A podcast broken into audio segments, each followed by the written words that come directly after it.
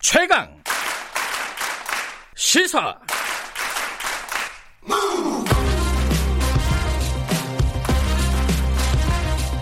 지금 여러분께서는 김경래 기자의 최강 시사를 듣고 계십니다. 네, 김경래 최강 시사 듣고 계십니다. 아, 앞서 민동기 기자가 어, 선택적 보도에 대해서 얘기를 했는데 거기에 대해서 뭐 청취자분들이 어, 김지연 님도 그렇고 어, K7546 님도 그렇고 이 지금 이 최강 시사에서도 선택적 보도를 하고 있는 거 아니냐. 어, 모든 언론 다 선택적 보도를 할 수밖에 없습니다. 다 보도할 수 없죠. 100%. 하지만 선택을 어떤 기준으로 하느냐, 의도적으로 왜곡을 하고 있는 건 아니냐, 이런 부분들은 중요하겠죠. 아, 최선을 다해서 어, 이런 왜곡된 선택을 하지 않도록 노력을 하는 게 중요할 것 같습니다. 아까 예고해 드렸듯이 한명숙 전 총리 관련된 보도 얘기를 좀 해보겠습니다. 이게 10년 전 사건입니다. 한명숙 전 총리가 불법 정치자금을 받은 혐의로 그때 한 9억 정도 받은 혐의였죠. 어, 재판에서 유죄가 결국 선고가 되고 어, 수감이 됐습니다. 그래서 2년 정도 형을 살고 나와서 정계에서 사실상 은퇴. 아, 조금 강하게 얘기하면 퇴출된 저- 상황이 돼버렸죠. 근데 그 과정에서 돈을 줬다고 하는 핵심 증인이 있습니다. 핵심 증인이 한만호 씨라는 사업가였는데 그분이 옥중에서 썼다고 하는 비망록이라는 게 있습니다. 굉장히 많은 분량인데 거기에 이제 자기가 왜 어, 돈을 전- 줬다고 얘기를 했는지 그리고 법정에서 나중에 이게 진술을 바꿨거든요. 왜 바꿨는지 이런 부분에 대해서 썼다는 걸 전에 듣기만 했는데 그게 처음으로 공개가 됐습니다. 거기엔 여러 가지 좀 생각해 볼 만한 부분들이 있습니다. 어, 비망록을 입수해서 보도한 뉴스타파 시민보 기자 연결해 보겠습니다. 시민보 기자 안녕하세요. 네, 안녕하세요. 네. 이게 좀 오래된 사건이기도 하고 좀 긴 사건이기도 합니다. 그래서 예. 한명숙 뇌물 사건이 뭔지 좀 간단하게 좀 최대한 간단하게 설명을 먼저 좀 듣고 시작을 해보죠. 예, 한명숙 뇌물 사건은 어 1차 사건하고 2차 사건 이렇게 두 가지 사건으로 나뉘어집니다. 네. 1차 사건은 뭐냐면 그 대한통운의 전 사장이었던 곽영욱 씨라는 사람이 네. 어 한명숙 총리에게 총리 공관에서 5만 달러를 전달했다. 이런 혐의로 검찰이 기소를 한 사건인데요. 네.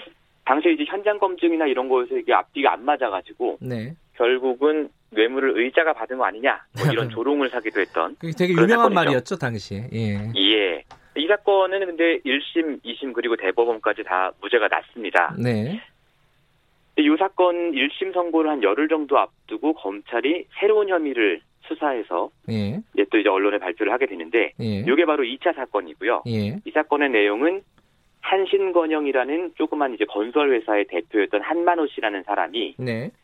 어 한명수 총리한테 총 세 차례에 걸쳐서 3억 원씩 9억 원을 전달했다. 네. 이런 혐의를 바- 갖고 기소를 한 겁니다. 예. 예. 그 1차 사건, 2차, 1차는 다 이제 무죄가 났다는 거고요. 곽영욱 사건은. 그렇습니다. 자, 예. 이른바 한만호 사건. 한만호라는 사업가가 한 총리, 한 전 총리에게 돈을 줬다는, 어, 이건 기소가 돼서 어, 나중에 어떻게 됐나요, 이거는? 이 사건은 예. 1심에서는 무죄가 났어요. 예. 왜냐하면 이 한만호라는 뇌물 공여자가 네. 어, 1심에 법정에 나가서 네. 검찰에서 진술한 것과는 달리 어, 나는 돈을 안 줬다. 검찰에서 거짓말한 거다라고 진술을 뒤집었기 때문에 이게 가장 결정적으로 작용을 해서 1심에 무죄가 났는데요. 예. 2심에서 이게 유죄로 뒤집혔고요. 네. 그리고 어, 대법원에서도 한 총리 측의 상고가 기각이 돼서 2심 판결, 그러니까 유죄 판결이 확정이 됐습니다. 네. 최종적으로 징역 2년에 추징금 8억 8천만 원 이런 판결이 확정이 되었죠. 예, 근데 이제 그 아까 한만호 씨라는 돈을 줬다는 사람은 실제로 재판정에 예. 와서는 난 안 줬다라고 다시 주장을 번복하지 않았습니까? 그렇습니다. 예. 예. 근데 이 한만호 씨라는 사람은 이제 어, 어떤 사람인데 이런 일들이 벌어진 거죠? 그 원래 이제 경기도 고양시 쪽에서 네. 뭐 아버지는 화훼 산업에 종사하셨던 굉장히 땅 부잣집 어. 아들이에요. 그러니까 네. 아버지의 재력을 바탕으로 건설사를 운영했었고 네. 그 건설사를 뭐 잘 운영하다가 좀 큰 프로젝트에 손을 댑니다. 화정역 근처에 건물을 하나 올렸는데 네. 당시 이제 부동산 경기가 나빠지면서 이게 사기 분양이 돼버린 거예요. 결과적으로. 네. 그래서 그 건으로 이제 구속이 되어 있던 상태죠. 네. 그러니까 이제 한명숙 사건과 엮이기 전까지는 그냥 뭐 흔한 어떤 뭐랄까 건설 사업하다가 잘 망해서 예. 구속된 그러니까 사업에 뭐 그런 실패한 그 사업가였다. 재수였죠. 예. 일단은. 그렇습니다. 예. 예예예. 예, 예. 그런데 네. 예, 그, 그 계속 이어가 보시죠. 예예예. 그래서요 이제 이 사람이 어, 본인 사건, 그러니까 본인이 이제 사기 분양으로 구속됐던 사건이 대법원 판결까지 다 나고 아, 네. 판결은 안 나고 이제 대법원에서 상고 기각 상고를 안 해서 예. 어쨌든 확정이 돼서 예. 기결수 신분이 돼서 통영에 내려가 있었습니다. 예. 통영 그러니까 남은 교도소 형기를- 교도소에 말씀하시는 거죠? 예, 맞습니다. 통영 교도소예요. 예. 남은 형기만 마치고 출소하면 되는 상황이었어요. 네. 그런데 갑자기 통영 내려간 지 한 달도 안 돼서 검찰이 서울중앙지검 특수부가 이 사람을 이제 서울로 이감을 시킵니다. 서울구치소로. 그리고 이제 소환을 하죠. 불러서 조사를 하기 시작하는데 네. 이 조사를 하는 과정에서 어 처음에는 이제 아는 정치인 있냐 뭐 이런 식으로 하다가 결국은 한명숙 총리랑 당신이랑 관계가 있지 않냐 네. 실제로 관계가 있었어요 왜냐하면 어이 한만호 씨 소유 건물에 한명숙 씨의 사무실 지역구 사무실이 있었거든요 네. 이런 관계를 가지고 이제 어, 한만호 씨를 추궁해서 네. 결국 아까 말씀드린 것처럼 어, 세 번에 걸쳐서 어 3억씩 9억을 전달했다 이런 자백을 받아낸 거죠. 음. 근데 자백을 받아냈는데 나중에 법정에서 진술을 번복했다 이런 말씀이신 거죠? 그렇습니다. 예. 그러면 입수했다고 하는 비망록은 언제 쓴 거죠? 어, 그러니까 비망록이 전체 1200페이지 정도 되는데요. 네. 일부 내용은 본인이 진술 번복 이후에 예. 어, 그러니까 재판을 받는 중에 예. 증인으로 계속 재판에 나가면서 기록한 내용이고요. 네. 일부 내용은 어, 진술 번복 이전에 네. 그러니까 아직은 검찰에 협조를 하던 당시에 네. 썼던 뭐 편지 초안이라든가 본인의 메모 뭐 이런 것들을 두 가지로 나눠져 있습니다. 어쨌든 감옥에서 쓴 거라는 거죠. 그죠? 그렇습니다. 예, 예. 근데 그게 왜 지금까지 공개가 안 됐었던 겁니까? 약간 사연이 있는데요. 예. 어, 이제 재판을 하면서 보니까 검찰이 보니까 예. 이 한만호라는 사람이 자꾸 이제 뭔가 메모를 보고 예. 진술을 하는 거예요. 예. 검찰이 저게 뭐지 싶어가지고 이 한만호를 이제 위증죄로 수사를 했거든요. 네. 그 메모가 메모들을 압수수색을 합니다. 감방을 압수수색을 해서 음. 뺏어가요. 네. 뺏어간 다음에 검찰에서는 아, 본인들이 먼저 이걸 다 분석해 보고 그 중에서 의미 있는 것만 제출하겠다 음. 이렇게 주장을 했습니다. 법정에 제출을 의미 있는 것만 예, 골라서 예. 하겠다. 예. 그럼 당시 재판장이 아 그건 공평하지 않다. 네. 어 압수한 모든 것을 제출해라. 이렇게 돼가지고 이게 제출이 되었는데 네. 그 동안은 뭐 언론이나 뭐 이 사건을 취재했던 기자들이 아 그런 비망록이 있다라는 정도만 알고 있었는데 네. 이번에 죄송합니다. 저희 뉴스타파가 취재를 다시 시작하면서 네. 어 이 비망록을 한번 찾아보자라고 네. 여기저기 뒤지다가 네. 찾아낸 거죠. 예. 예, 간단하게 얘기하면 이제 한명숙 어, 전 총리가 뇌물로 유죄를 받고 어, 형, 형을 살았는데 예. 그때 증인이 썼던 어, 비망록이 지금까지는 어, 숨겨져 있었다가 결국 찾아서 보도를 했다. 자, 그러면은 그렇습니다. 그 예. 내용 중에 어, 어떤 부분이 중요한 내용인 거죠? 비망록 내용 중에? 어 일단은요 네.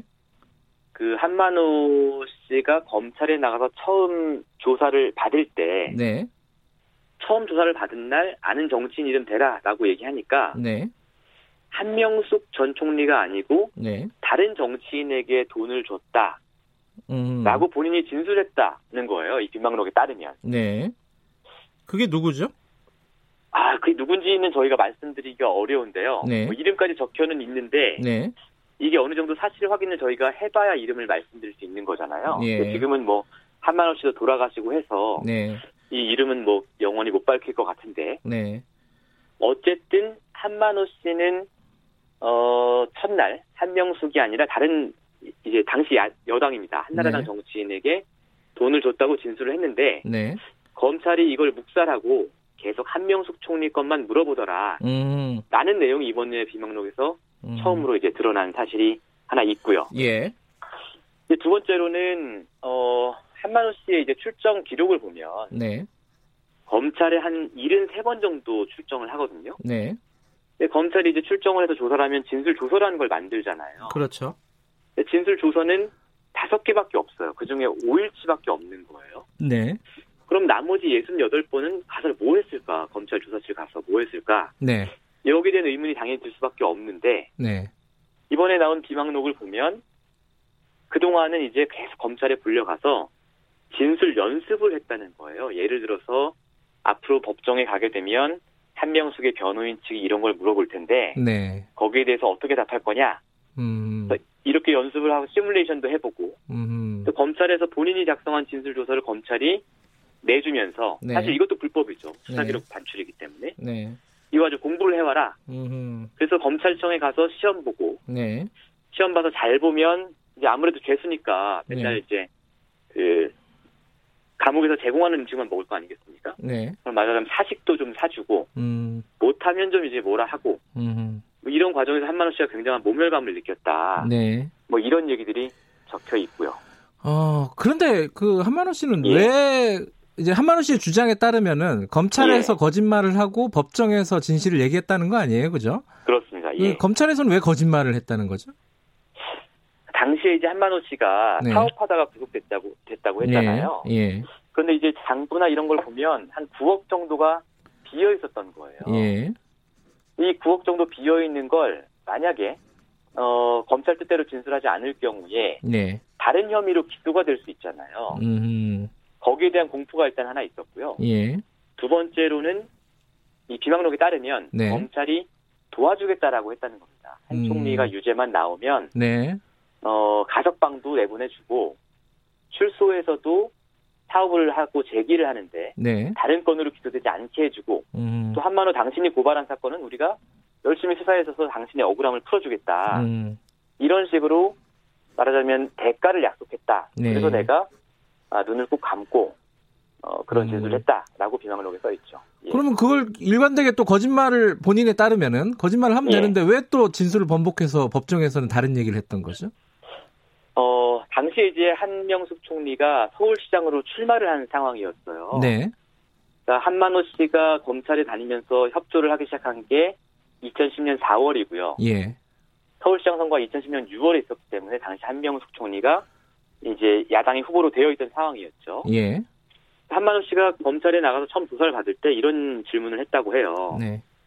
어, 혹시 이게 지방선거 때문에 이런 거 아니냐? 음. 검찰이 아니다. 음. 한만호 씨가 그렇다면 지금은 조사만 하고 내용 파악만 하고 네.